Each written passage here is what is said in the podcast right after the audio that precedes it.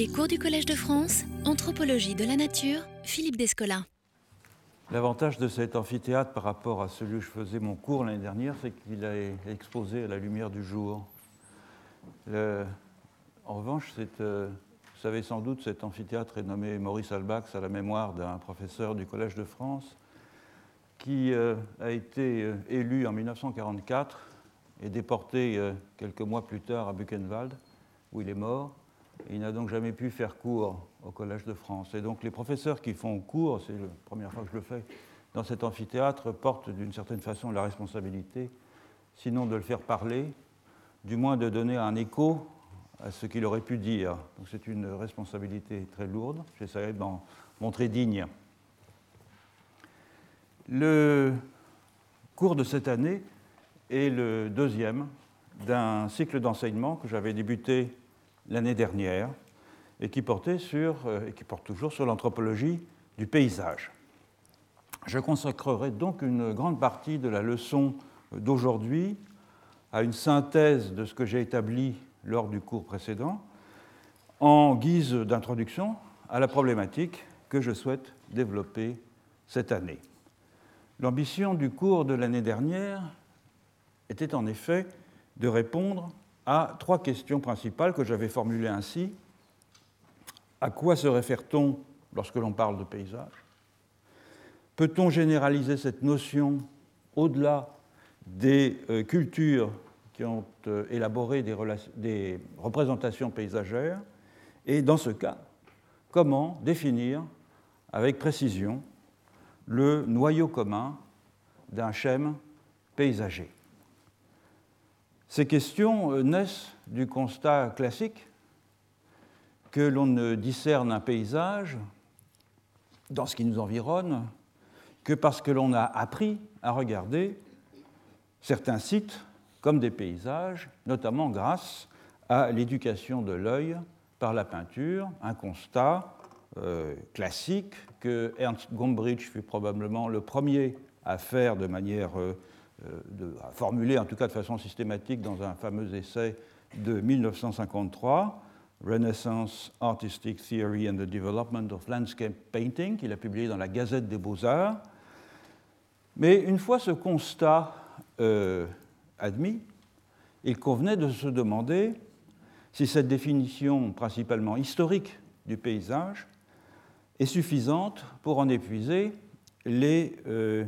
différentes significations. Autrement dit, n'y aurait-il de perception paysagère que dans les cultures où s'est développée une tradition de représentation du paysage, c'est-à-dire en Europe et en Extrême-Orient pour l'essentiel, ou bien peut-on utiliser la notion de paysage de façon anthropologiquement productive en la détachant de son support esthétique?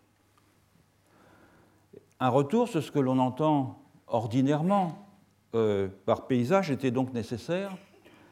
afin de préciser ce que pourrait apporter une approche anthropologique de cette notion. On sait que dans son acception usuelle, le paysage renvoie ordinairement à deux niveaux de réalité distincts mais difficiles à dissocier.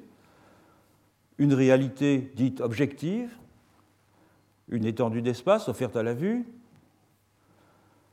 qui préexiste au regard susceptible de l'embrasser et dont les composantes diverses peuvent être euh, décrites de façon plus ou moins précise dans n'importe quelle langue. Parce qu'on a dans toutes les langues des termes pour dire arbre, cours d'eau, euh, ciel, nuage, etc. Et puis une réalité dite subjective, puisqu'un site ne devient paysage qu'en vertu de l'œil qui le capte dans son champ de vision et pour lequel il se charge d'une signification particulière. Cette double dimension, communément admise, indique d'emblée à quel point l'épistémologie naturaliste est mal armée pour aborder le paysage, puisque c'est une notion qui ne saurait se réduire au face-à-face d'un appareil perceptif et d'une matérialité physique indépendante. En effet, le paysage n'est pas plus en dehors de l'observateur qui le contemple, comme un ensemble de propriétés qui euh, n'attendrait qu'un sujet connaissant pour être actualisé, qu'il n'est au-dedans de l'observateur comme expression d'une expérience interne combinant des stimuli visuels et des schèmes de représentation. Il est euh, la résultante, le paysage, d'une interaction qui conjoint un individu et un site et qui fait que pour cet individu, mais peut-être pas pour celui qui se tient à côté de lui, ce site est un paysage. De ce fait, la notion de paysage implique l'existence de modèles perceptifs fonctionnant comme une intégration entre des propriétés euh, saillantes de l'objet et des schèmes de représentation culturellement paramétrés de cet objet. Ces modèles sont parfois d'une telle puissance qu'ils se perpétuent à l'identique sur une longue période euh, et au travers de médias différents. J'en avais donné un exemple, j'en avais donné plusieurs exemples l'année dernière, mais un tout particulièrement parlant, euh, ou en tout cas visible,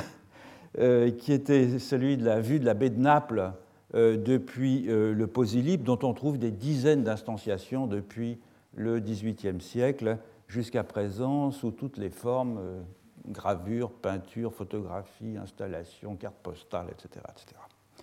C'est ainsi que des effets de prototypie euh, aboutissent à des clichés dont la diffusion, euh, comme schème visuel, s'étend bien au-delà de la représentation plus ou moins fidèle du site original. Et de fait, une fois que le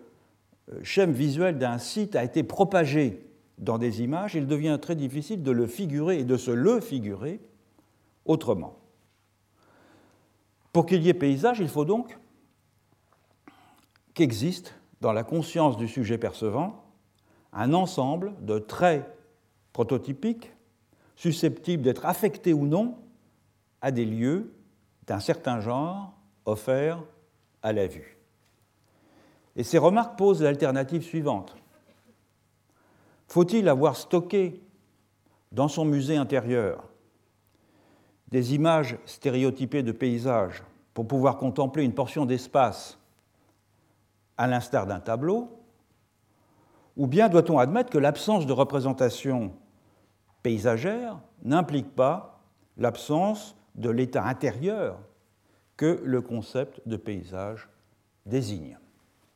C'est là un problème anthropologique tout à fait classique et qui s'est posé à propos de toutes les grandes catégories au moyen desquelles les modernes ont décrit tel ou tel aspect de leur expérience collective, la nature, l'économie, l'histoire, l'art, la société, catégories que les sciences sociales se sont ensuite appropriées, afin de décrire l'expérience collective de peuples qui n'avaient pas suivi, eux, cette même trajectoire historique. Donc le paysage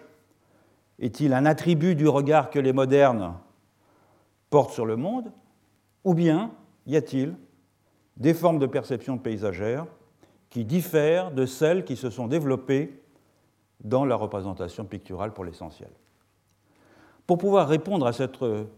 redoutable question, il fallait d'abord revenir sur ce que l'on entend euh, d'ordinaire par paysage afin d'écarter d'emblée euh, certains usages de la notion qui paraissent peu productifs. En effet, pour demeurer pertinente, une définition anthropologique du paysage ne peut être ni trop restreinte, c'est-à-dire réduite aux seules cultures qui ont développé une esthétique paysagère, ni trop ample, c'est-à-dire élargie aux faits universels que les humains ont partout une appréhension subjective de l'espace. J'ai donc procédé l'année dernière un inventaire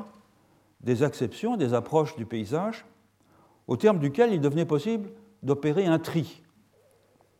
Non pas pour décréter une acception légitime du paysage, ce qui serait absurde puisque euh, toutes ces acceptions sont légitimes à l'intérieur de leur propre cadre de référence, mais afin d'aboutir à une conceptualisation de cette notion qui soit productive sur le plan euh, anthropologique, c'est-à-dire renvoyant à des pratiques sociales suffisamment répandues à différentes périodes de l'histoire et dans différentes régions du monde, pour permettre de penser qu'elle s'appuie sur des dispositions communes à une partie au moins de l'humanité. Donc peut-on laver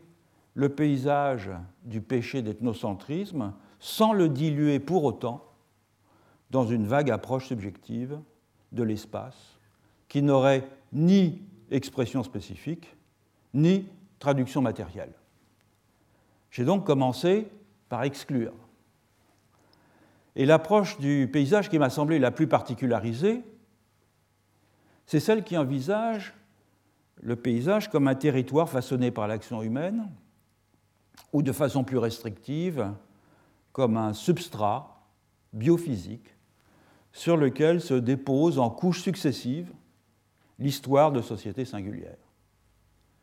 Le paysage ici n'est qu'une étiquette descriptive pour désigner un objet d'étude idéal, défini par défaut, et que la notion d'environnement, à va dire guère euh, plus convaincante, euh, tend peu à peu à remplacer. Cette conceptualisation du paysage que l'on peut appeler géographique au sens large, je dis géographique au sens large parce que tous les géographes n'adhèrent pas à cette définition et que d'autres que les géographes y adhèrent, cette euh, conceptualisation du paysage donc, possède une caractéristique qui rend son usage malaisé euh, dans une perspective anthropologique, c'est-à-dire dans une perspective qui entend échapper aux effets de déformation ethnocentrique d'une euh, ontologie particulière. Cette définition, en effet, est paramétrée par une épistémologie dualiste qui sépare d'un côté des réalités biophysiques, de l'autre des valeurs culturelles qui sont projetées sur ces réalités biophysiques. De sorte que lorsque l'on veut réintroduire le poids des valeurs culturelles dans l'évaluation des potentialités biophysiques, comme beaucoup de géographes souhaitent le faire, la fracture initialement euh, posée entre nature et société rend cette opération impossible quelle que soit l'imagination qu'on a pu déployer. Je pense par exemple à la notion de trajection que Augustin Berg a employée pour essayer de définir la navette entre ces deux euh, dimensions. Donc la conséquence est double. D'une part, la dimension paysagère d'un site ou d'un territoire ne peut plus dès lors apparaître que comme un effet dérivé de ses caractéristiques biophysiques, comme une sorte d'onde idéologique se déployant euh, à partir d'un socle matériel, et d'autre part, l'étude des paysages dans des civilisations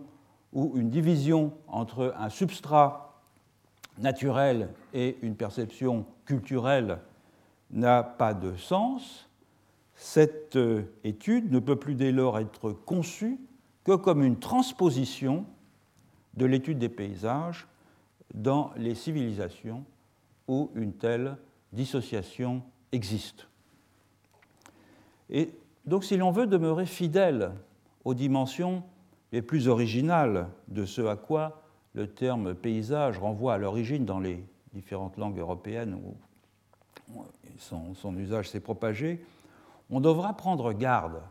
de préciser que le terme ne peut s'appliquer qu'à la représentation d'un lieu, c'est-à-dire un objet produit ou aménagé par des humains afin qu'il fonctionne comme un signe destiné à rendre présent sous une autre forme une portion d'espace accessible à l'expérience sensible. Il faut en outre que ce caractère de signe soit explicite et recherché, donc qu'il soit reconnaissable, identifiable comme tel par ceux à qui il est destiné, sans qu'il soit nécessaire pour autant de lui affecter une valeur esthétique.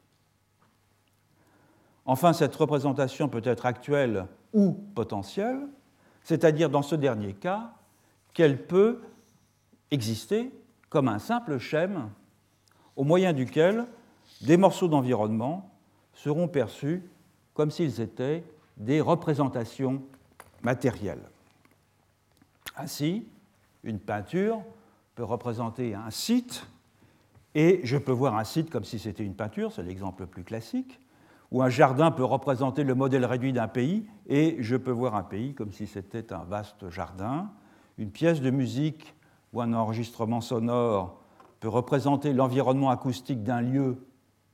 et je peux percevoir un environnement acoustique comme si c'était une musique, etc. Or, ce que les géographes appellent un paysage ne peut pas l'être vraiment en ce sens si ce paysage ne possède pas pour ceux qui l'ont fait ou pour ceux qui l'occupent une dimension représentationnelle globale. Par exemple, les traits saillants d'un paysage bocagé, les haies, les arbres disposés en alignement ou en sujets isolés dans les prés, euh, l'apparence et la dimension des champs, des pâtures, tout cela peut sans doute constituer des signes mais ce sont des indices isolés, des indices de la tenure foncière, des indices de la fertilité des sols, du type d'assolement pratiqué, euh, des zones exposées au vent dominant, etc.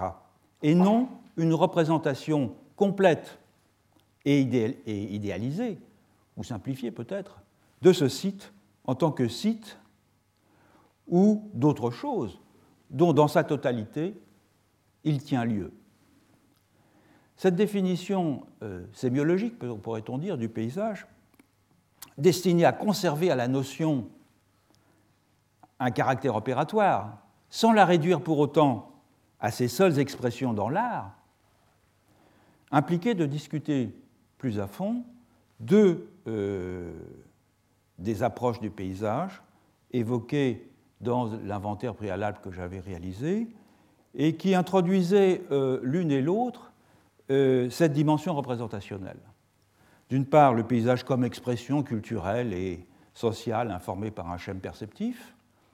et d'autre part, le paysage comme espace de l'expérience sensible. Je vais revenir un moment sur ces deux définitions pour, encore une fois, comme je l'ai dit, exclure et mieux préciser la position euh, que je vais développer dans ce cours. La conception du paysage comme une représentation euh, est issu, je l'ai dit tout à l'heure, des travaux des historiens de l'art qui, depuis euh, Clark et Gombrich, euh, ont mis l'accent sur l'exceptionnalité, disons, euh, de la figuration picturale des paysages dans deux régions du monde, l'Europe à partir de la Renaissance et l'Extrême-Orient, en Chine dès les premiers siècles de l'ère chrétienne. Et plutôt que de revenir euh, sur cette histoire bien connue sur laquelle il existe une littérature euh, abondante et facile à consulter, euh, j'ai préféré discuter les reformulations récentes de l'approche esthétique du paysage par des auteurs qui ne se réclament pas de l'histoire de l'art. soit principalement Augustin Berg, qui est un géographe, que j'ai fait référence tout à l'heure, et Alain Roger, qui est un philosophe spécialiste d'esthétique. Je rappellerai brièvement le, commentaire que j'en ai fait. Euh, euh, Augustin Berg propose une définition restrictive du paysage, notamment dans son livre Les raisons du paysage de 1995, et qui de fait est inapplicable ailleurs que dans les deux parties du monde où une esthétique paysagère s'est développée. Ce qu'il appelle les sociétés à paysage sont telles parce que euh, elles ont du paysage à la fois des représentations linguistiques, c'est-à-dire des termes pour désigner euh, le paysage, des représentations littéraires, c'est-à-dire qui chantent et célèbrent les beautés du paysage, des représentations picturales qui ont pour thème exclusif le paysage, et des représentations jardinières qui traduisent une appréciation esthétique de la nature. Et là où ces critères extrêmement restrictifs ne sont pas réunis, les euh, sociétés n'ont que des proto-paysages, pour reprendre la formule de Berg, c'est-à-dire des rapports visuels à leur environnement codifiés par des habitudes euh, perceptives. Alors l'entreprise de Berg, je l'avais souligné, est sans doute salutaire, car le paysage doit être qualifié de façon stricte si l'on ne veut pas que la notion perde complètement en extension ce qu'elle a d'original en intention. Toutefois, la dissociation entre proto-paysage et paysage n'est guère satisfaisante puisqu'elle définit un premier stade en quelque sorte par défaut comme une ébauche inaboutie du second stade du paysage, auquel seules quelques civilisations seraient parvenues. Et c'est probablement pour cette raison que Augustin Berg a par la suite remanié ces critères, notamment dans son livre La pensée paysagère de 2008, euh, en y rajoutant trois autres indices qui sont euh, les indices livrés par la toponymie, Bella Vista, Bellevue, Fairmount, etc. Euh, une architecture aménagée pour jouir d'une vue agréable, les, observatoires, les belvédères, etc. Et une, réflexion explicite sur le paysage, c'est-à-dire une perspective euh, réflexive sur le paysage théorisé de façon propositionnelle. Ce dernier élément permet euh, à Augustin Berg de euh, raffiner la distinction entre une pensée au sujet du paysage, c'est-à-dire qu'il prend le paysage pour objet de façon réflexive, donc, et une pensée paysagère en acte que l'on peut déceler dans des aménagements de l'espace et dans un souci euh, de disposer les édifices dans des situations où se manifeste une intention évidente de jouir de la beauté des lieux ou d'embellir euh, ceux-ci. Berg va d'ailleurs jusqu'à affirmer que la pensée du paysage est euh, contradictoire avec la pensée paysagère. Autrement dit, plus on s'est préoccupé du paysage comme d'un objet de réflexion théorique, moins l'on a été capable de créer et d'entretenir de beaux paysages. Et cette idée qu'il existe un lien étroit entre la naturalisation du monde et la pensée réflexive sur le paysage n'est elle-même pas nouvelle. J'ai euh, rappelé que c'est une thèse que Joachim Ritter avait déjà développée sous une forme euh, un peu distincte dans son livre Landschaft de 1963, Selon euh, Ritter, en effet, euh, le remplacement du monde euh, ptoléméen par le monde copernicien, c'est-à-dire dans mon propre vocabulaire l'avènement du naturalisme en Europe à la fin de la Renaissance, aurait engendré, selon Ritter, par compensation, une esthétique paysagère, en effet, face au désenchantement euh, du monde que la nouvelle cosmologie instaurait, il fallait restaurer des liens entre euh, l'homme et l'univers, reconstituer l'unité cosmique perdue que le dualisme avait dissous, et c'est la fonction que l'esthétisation du paysage aurait remplie. Un processus qui d'ailleurs pour Ritter est plutôt positif, et puisqu'il voit comme euh, préalable à la jouissance esthétique de la nature la domination que la société a su établir sur la nature. En réalité, comme je suis efforcé de le montrer, tout paraît indiquer que c'est le contraire qui s'est passé. C'est-à-dire que la peinture de paysage, loin d'être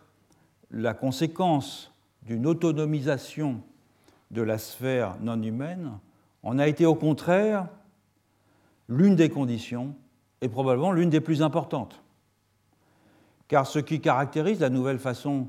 de peindre, de figurer, euh, qui, euh, qui, commence à naître euh, au XVe siècle dans le nord de l'Europe, en Bourgogne, dans les Flandres, c'est-à-dire bien avant que les bouleversements scientifiques de l'âge classique et les propositions épistémologiques de la philosophie du XVIIe siècle qui signalent euh, ordinairement l'émergence ou l'accouchement de la pensée moderne euh, ne soit apparu, c'est à cette époque que euh, surgit en somme un souci de figurer, au XVe siècle donc, la continuité physique des êtres et des choses dans un espace homogène et la précision qui est très frappante avec laquelle les moindres détails du monde matériel sont rendus. Autrement dit, le monde physique à cette époque devient digne d'être observé et décrit pour lui-même, et c'est dans la peinture de, ce, paysage que cette ambition commence à se manifester de façon ostensible. Mais Berg va plus loin que Ritter. Euh, il y aurait, selon lui, incompatibilité entre la pensée euh, paysagère en acte et l'esthétique paysagère, de sorte que le naturalisme moderne ne pouvait qu'entraîner la destruction des paysages. Et cela tiendrait au fait que le naturalisme, euh, enfin ce que j'appelle le naturalisme, ce n'est pas le vocabulaire de, Berg, euh, institue un univers géométrique et neutre, euh, tandis que l'espace du paysage est toujours singulier, relatif et irréductible à la mesure, puisque limité par un horizon inatteignable. Donc la res extensa serait antithétique au paysage. Mais j'ai souligné toutefois qu'il euh, convenait de nuancer cette proposition en rappelant que le paysage des modernes est le, produit d'un recouvrement entre une technique de construction des images, la perspective artificielle ou monofocale, d'une part, et d'une technique de discernement visuel, l'habitude d'apprécier des vues ressemblant à des tableaux. Or, la perspective artificielle qui s'est imposée dans la peinture de paysage ne correspond pas à un espace absolu et à centré, euh, même s'il est mathématiquement construit, comme euh, euh, Panofsky l'a bien montré dans son célèbre essai sur la perspective, le point de vue qui, de la perspective monofocale est axé à partir d'un point de vue arbitraire, celui de la position de l'observateur. Autrement dit, c'est bien une impression subjective, c'est-à-dire construite à partir de la position arbitraire d'un sujet, qui sert de point de départ à la rationalisation d'un monde de l'expérience où l'espace phénoménal de la perception est transposé dans un espace mathématique. Et cette opération que Panofsky appelle l'objectivation du subjectif est une condition de la pensée paysagère des modernes, elle-même tributaire de l'éducation du goût par la peinture du paysage, qui n'est donc pas réductible à l'espace universel et mesurable des coordonnées cartésiennes. Passons maintenant euh, à Alain Roger. J'ai dit qu'il partage le souci euh, d'Augustin Berck de caractériser le paysage à partir de critères clairement définis, mais il trouve les critères d'Augustin Berg trop contraignants. Surtout, il préfère définir le paysage moins par des critères substantifs que par le processus qu'il engendre et qu'il appelle l'artialisation, un terme qu'il emprunte au philosophe euh, Charles Lalo, spécialiste d'esthétique, et qui euh, désigne l'opération de mise en art de l'objet naturel, corps humain et environnement. C'est dans son livre Le court traité du paysage, mais il a aussi développé cette, euh, thématique dans son livre Nu et paysage. L'artialisation se présente pour euh, Roger selon deux modalités. L'une directe, l'artialisation in situ, c'est-à-dire l'aménagement d'une portion de la nature, le plus souvent sous la forme d'un jardin. L'autre est indirect, c'est l'artialisation in visu, et, s'exprime dans des codes figuratifs euh, régissant la représentation des paysages et structurant de ce fait les schèmes perceptifs qui conditionnent la manière dont on va regarder un morceau de pays. Alors la proposition est intéressante, comme je l'ai souligné, parce qu'elle attire l'attention sur l'absolue nécessité. Lorsque l'on impute à une civilisation ou à une culture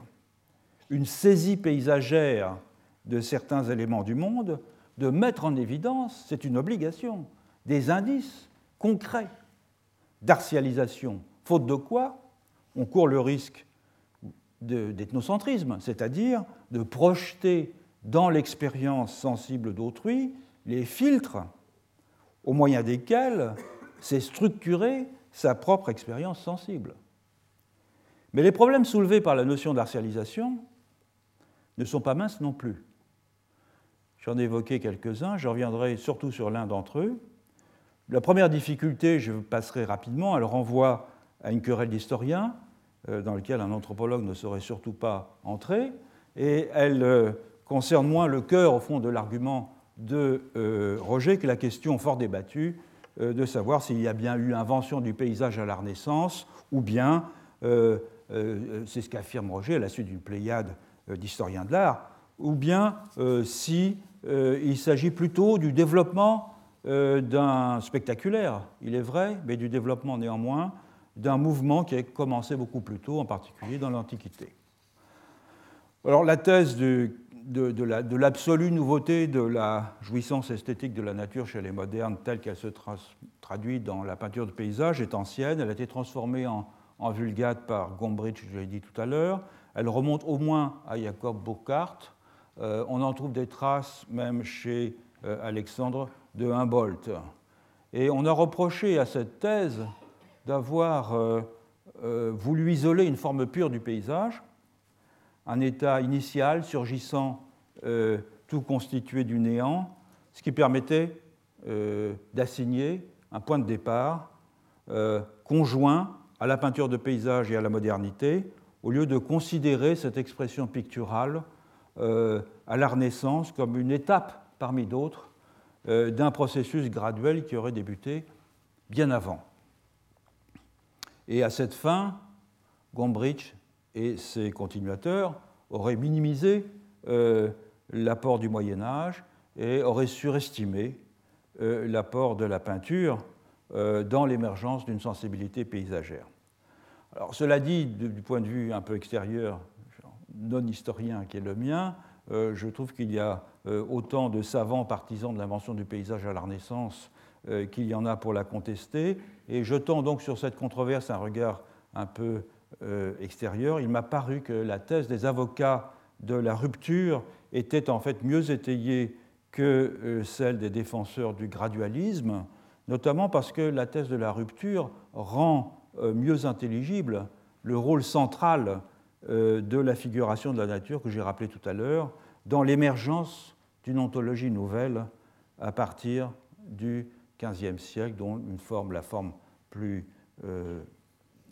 manifeste ne viendra, en tout cas propositionnelle ou discursive, qu'au XVIIe siècle. La deuxième difficulté qui est soulevée par cette notion euh, d'artialisation euh, méritait une plus ample discussion car elle est de nature proprement anthropologique, au sens où cette notion d'artialisation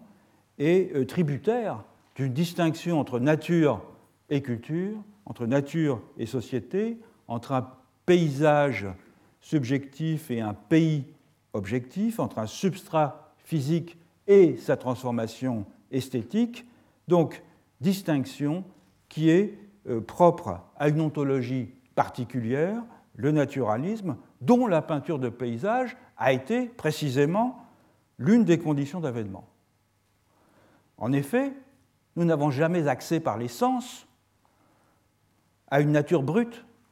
qui se laisserait décomposer en un paquet de qualités euh, premières, indépendamment des dispositions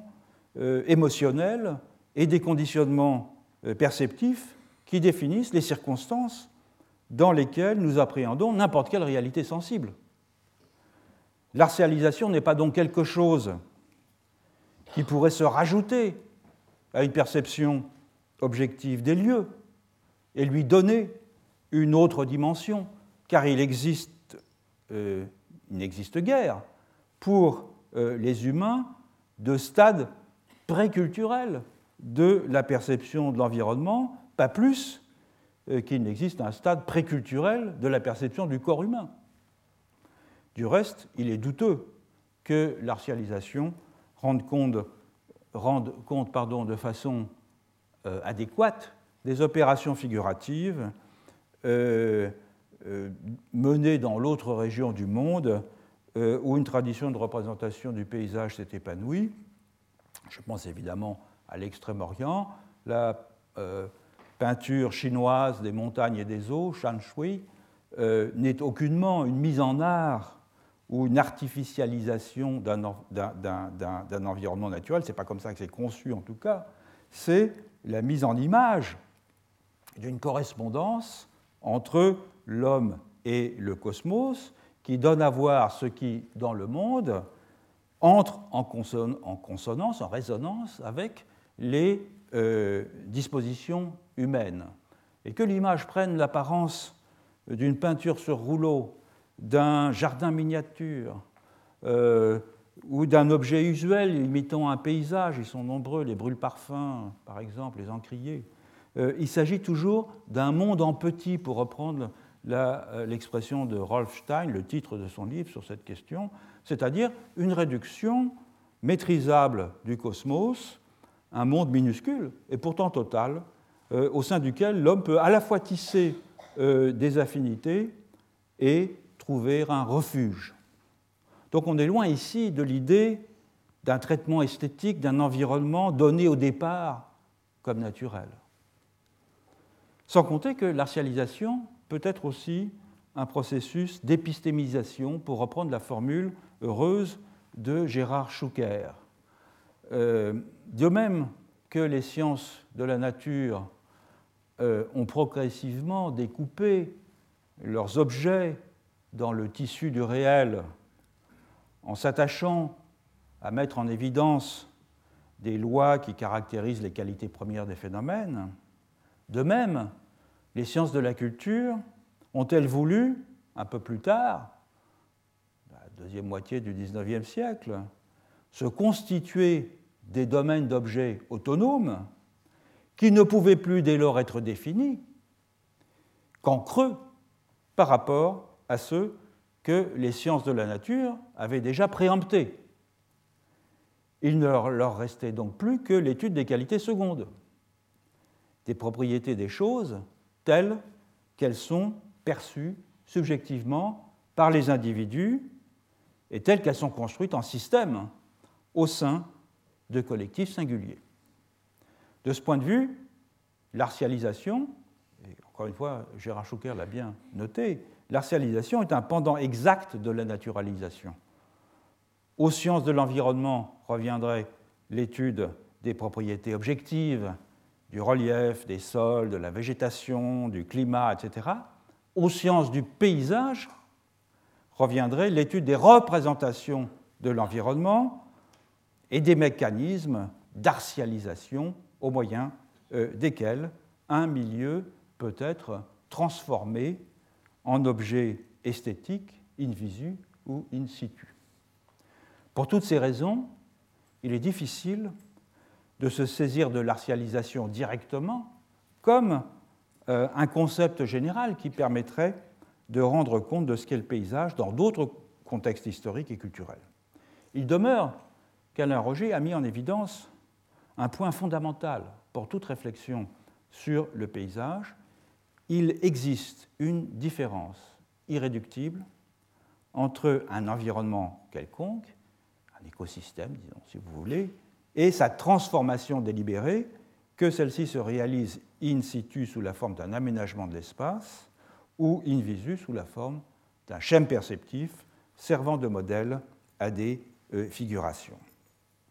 Un mot maintenant rapide sur la deuxième approche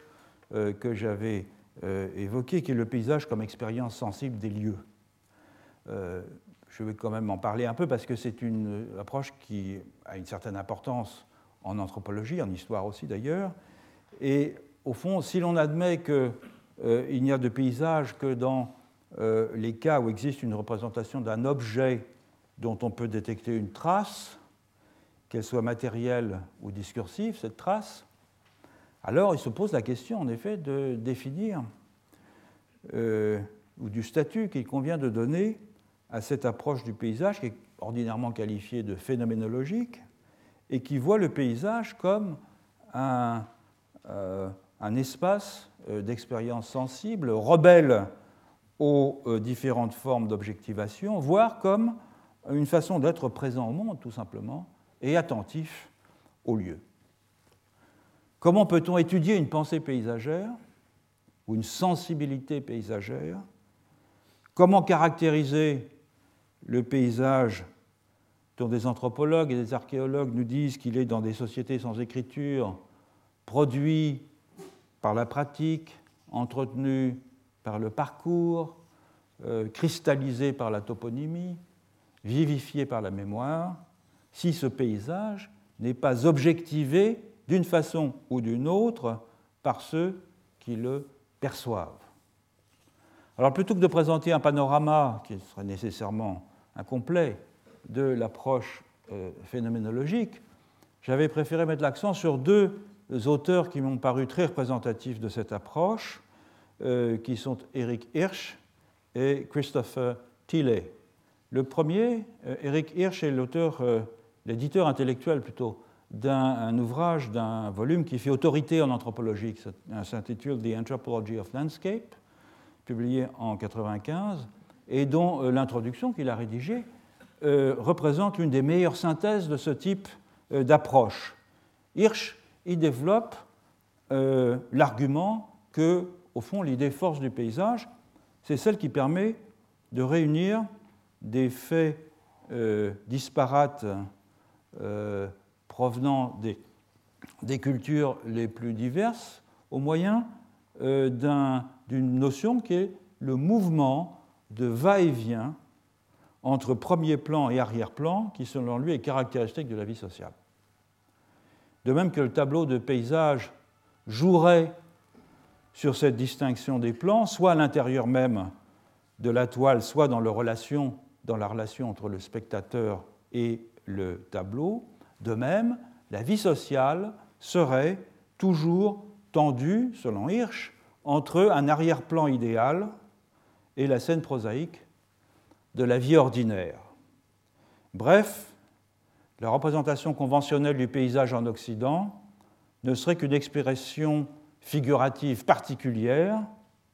d'une relation beaucoup plus générale entre ces deux plans que, selon Hirsch, on retrouve partout à l'œuvre dans l'expérience de la vie sociale. Et pourtant, non seulement euh, l'oscillation entre premier plan et arrière-plan n'est qu'une dimension parmi d'autres de la notion de paysage, et probablement pas la plus significative, mais elle est loin aussi d'être universelle.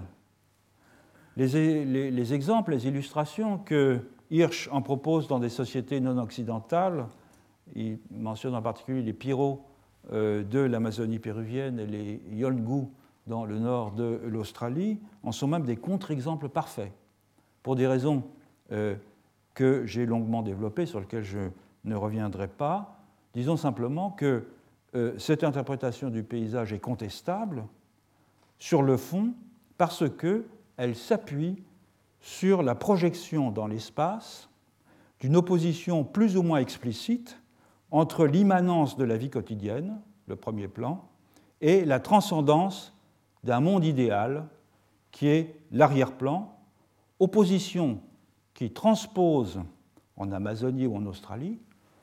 des conceptions typiquement occidentales de l'arrière-monde, conceptions qui sont issues euh, d'une hybridation de la philosophie platonicienne, le contraste entre l'imperfection du monde sensible et la perfection du monde des idées, avec la cosmologie judéo-chrétienne marquée par euh, le stigmate de la chute et l'espoir de la rédemption, conception donc que l'on serait bien en peine euh,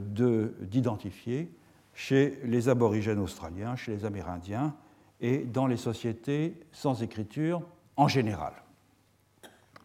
Deuxième auteur, Christopher Tilley, euh, spécialiste du néolithique et du mésolithique euh, dans les îles britanniques, a lui aussi euh, proposé une extension de la notion de paysage fondée sur une perspective se réclamant de la phénoménologie, dans un livre, enfin plusieurs livres, mais le, livre principal est cette Phenomenology of Landscape de 1994. Et en dépit de cette revendication, toutefois, il peine à échapper à une perspective culturaliste tout à fait traditionnelle, selon laquelle l'environnement naturel objectivement spécifiable serait euh, perçu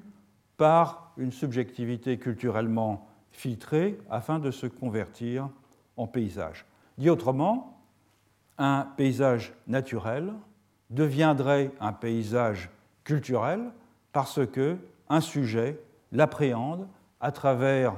euh, ses dispositions affectives et à travers les codes symboliques euh, que son éducation lui a transmis. Et on peut légitimement se demander en quoi euh,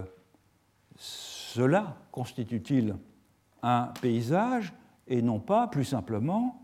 la perception des lieux subjective, ouverte à tout humain. Surtout, comment s'assurer que nous pouvons avoir accès à cette perception dans le cas d'individus qui sont ceux qu'étudie Télé, qui vivaient il y a plus de deux millénaires et qui n'ont pas laissé de traces écrites. Ou alors il n'y aurait de paysage qu'individuel, et de ce fait toujours exposé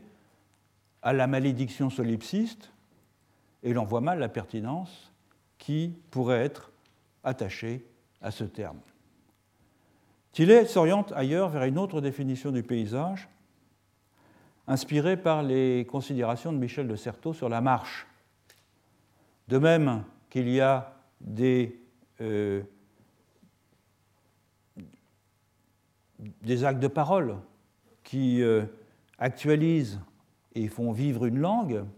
il y aurait des actes de marche qui euh, actualisent et font vivre un paysage. Mais le problème du solipsisme se repose par contraste avec le langage, où il existe des garanties que deux locuteurs parlent bien une même langue. Comment m'assurer que le marcheur que je croise sur mon chemin se déplace dans le même paysage que moi? Puisque chaque itinéraire, assimilé à une succession d'énoncés, est nécessairement singulier. Une autre façon encore de caractériser le paysage qui transparaît dans l'œuvre de Tillet, qui est elle aussi fondée sur l'expérience du mouvement, euh, consiste à en faire tout à la fois le cadre et le résultat euh, d'un déplacement d'un sujet euh, entre des lieux. Et donc le paysage devient alors ce qui structure les endroits que l'on parcourt, chacun d'entre eux parfaitement singulier, mais rendu signifiant tous ensemble par la connexion qu'un sujet producteur de sens euh, opère entre eux tout au long de son itinéraire. Et la question se pose à nouveau. En quoi ce fil conducteur est-il un paysage et non un cadastre, une carte de géographie, un livre de bord, euh, le cadre narratif d'une épopée ou le récit d'un voyage au pays des morts? Le point commun à toutes les acceptions du paysage proposées par euh, Christopher Tilley, c'est au fond l'appréhension subjective de l'espace. La perception d'un environnement par un corps situé, doté d'intentionnalité et façonné par des codes culturels. Pourquoi appeler ça un paysage? Pourquoi appeler ça un paysage? En définitive, il faut bien admettre que les euh, approches euh, phénoménologiques du paysage ne tiennent pas leurs promesses et en ne parvenant guère à échapper à une définition triviale de cette notion, pour l'essentiel réduite à la perception de l'espace par un sujet, qui est une définition certes universalisable, mais dont le contenu vague empêche tout usage anthropologique dans des comparaisons fécondes. Alors une fois achevé euh, le parcours critique des approches du paysage, une première synthèse pouvait être tentée. Deux démarches semblent mener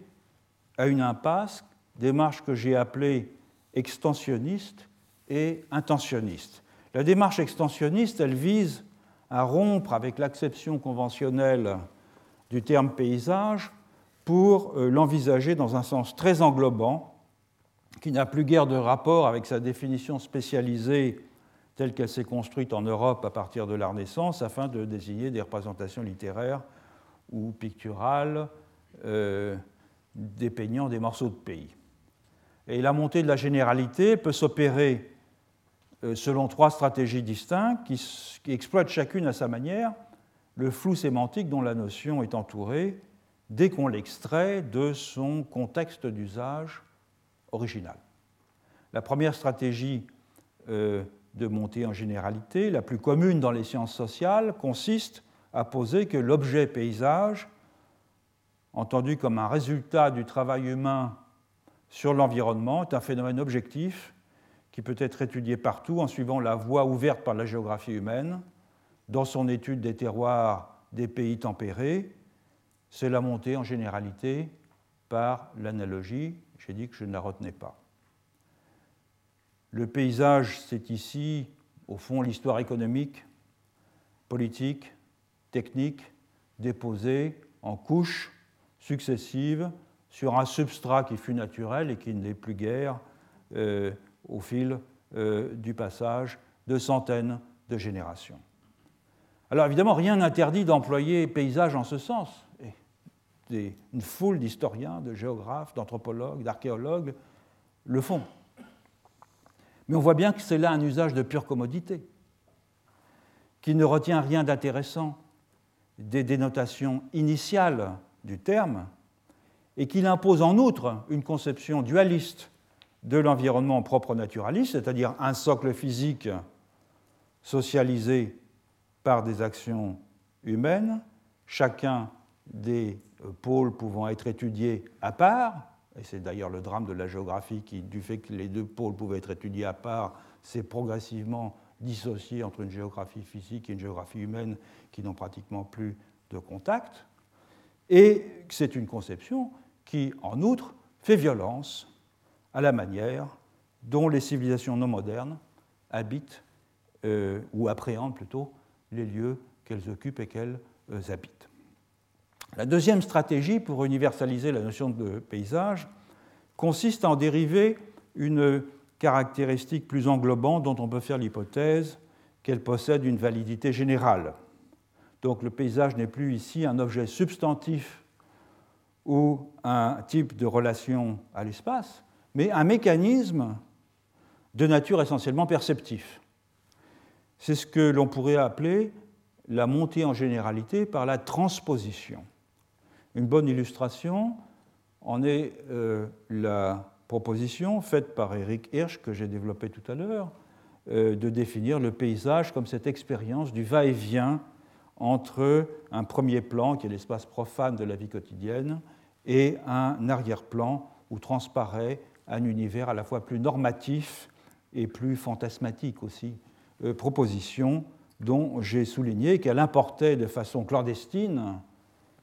dans les civilisations où elles n'ont pas cours, des conceptions typiquement européennes de l'opposition entre l'ici-bas et l'arrière-monde. Ce qui est transposé euh, à d'autres cultures sous les allures de l'universel, ce n'est pas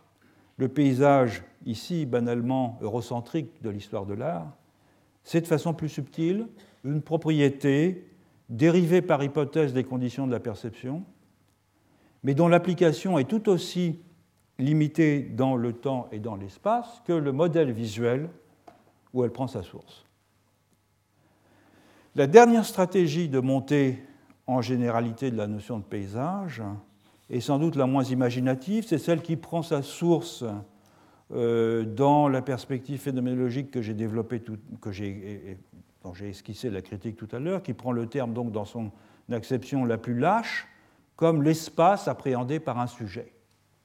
Et comme tout humain a une appréhension subjective de l'espace, chaque lieu offrant à chaque sujet le support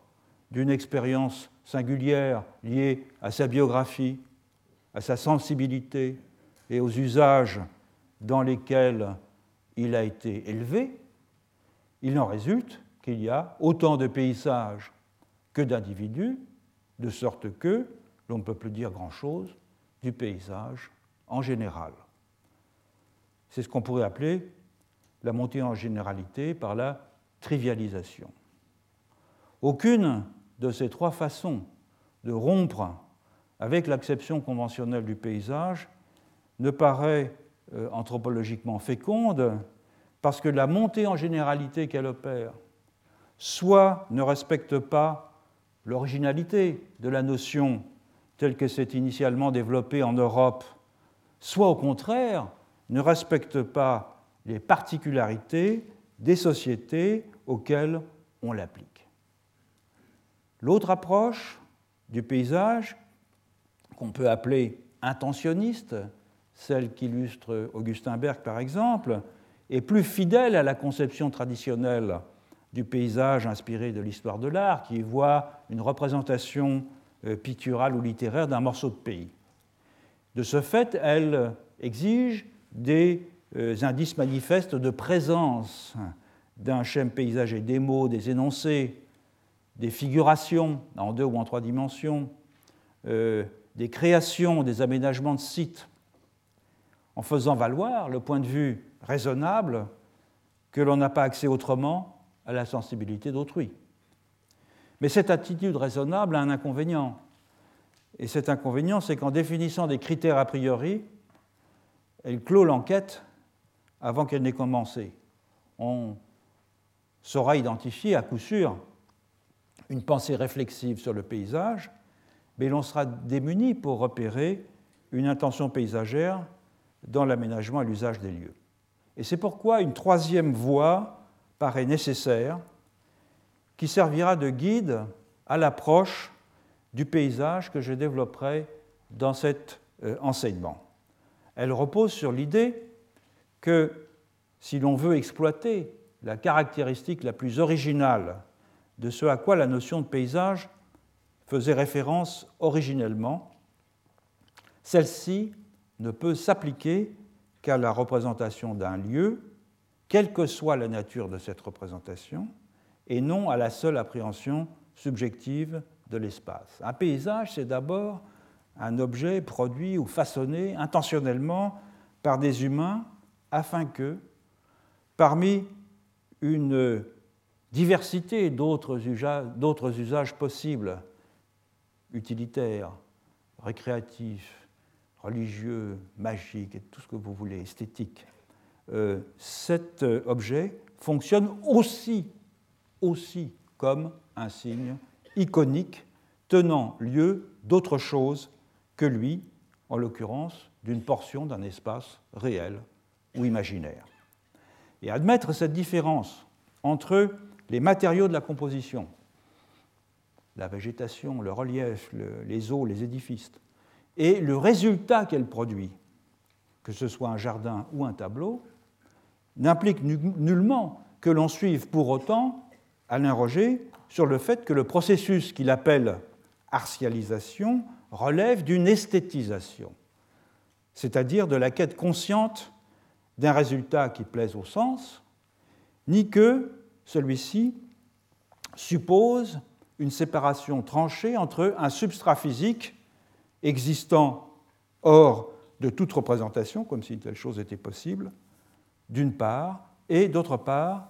une poésie culturelle qui lui donnerait a posteriori une signification. Ce sont là, on l'a vu, deux inconvénients majeurs de l'artialisation telle que Roger la conçoit. Alors, à quelles conditions une artialisation productrice de paysages devrait-elle satisfaire si l'on voulait euh, éviter ces inconvénients? Trois me semblent impératifs. Il faut d'abord que le résultat de l'opération soit recherché et non le résultat ou le produit fortuit d'une action menée à d'autres fins. Il faut ensuite que cette opération ne soit pas seulement utilitaire, à savoir visant à euh, l'aménagement ou à l'amélioration technique euh, d'un espace productif, d'un espace défensif, d'un habitat, etc. Il faut enfin qu'au terme de cette opération, il y ait bien conscience par ceux qui l'ont menée d'une différence de nature entre les éléments de l'environnement dont ils disposaient euh, au départ et leur métamorphose dans ce que l'on conviendra d'appeler un paysage. Bref, ni esthétisation, ni grand partage entre nature et culture ne sont ici requis. La représentation qui résulte de l'action paysagère peut être soit actuelle, une peinture de paysage par exemple, un jardin, une scène miniature, soit simplement potentielle, c'est-à-dire n'exister que comme un schème visuel au moyen duquel des morceaux d'environnement seront perçus par le regard comme s'ils étaient des représentations de pays. Mais pour qu'un tel mécanisme soit possible, pour qu'un site quelconque soit perçu et apprécié par ce qu'il ressemble à une image, il faut que des représentations matérielles ou discursives de paysages préexistent à la perception paysagère de l'environnement et la conditionnent. Autrement dit, un aménagement d'espace n'est pas un paysage si cet aménagement n'a pas de fonction représentationnelle globale. Et cette précision, elle vise à dissiper deux malentendus. D'abord, il est évident que de nombreux éléments d'un environnement anthropisé ont une fonction de signe, de signe social, et qu'ils ont été introduits délibérément à cette fin. Une haie vive en Europe tempérée, une haie de cordyline en Nouvelle-Guinée, une haie de bananier dans un jardin euh, amazonien sont des marqueurs de tenure foncière et ils fonctionnent donc comme des signes. Mais ces signes qui sont disséminés dans un environnement sont des indices isolés de telle ou telle de ces caractéristiques, des formes sociales de son euh, appropriation, de ses différents modes d'usage, de ses potentialités, euh, des circonstances techniques ou imaginaires de sa formation, et il demande à être déchiffré séparément pour que tous ces signes disjoints soient réunis dans une représentation complète et idéalisée d'un site, il faut que ce site tout entier ou d'autres sites semblables à lui aient d'abord fonctionné comme signe d'autre chose que lui. Le deuxième point vise à l'éventuelle dimension esthétique de ces éléments disjoints euh, qui ont été introduits dans un, milieu avec une fonction de signe. Une haie fleurie et sans doute plaisante au regard, euh, tout comme l'est un beau chêne, source d'ombre pour le bétail au milieu d'un pré, ou un étang creusé au fond d'un vallon. Donc l'aménagement d'un espace fonctionnel n'est pas contradictoire avec un souci d'embellissement au coup par coup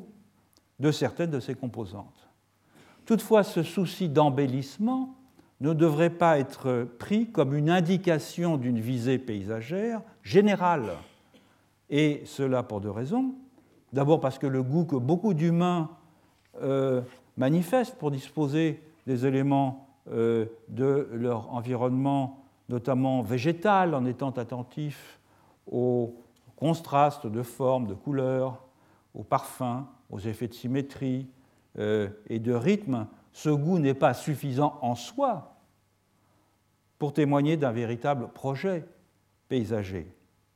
Ensuite et surtout, parce qu'il serait absurde de réduire le paysage à la seule esthétisation de l'environnement. C'est probablement parce que nous percevons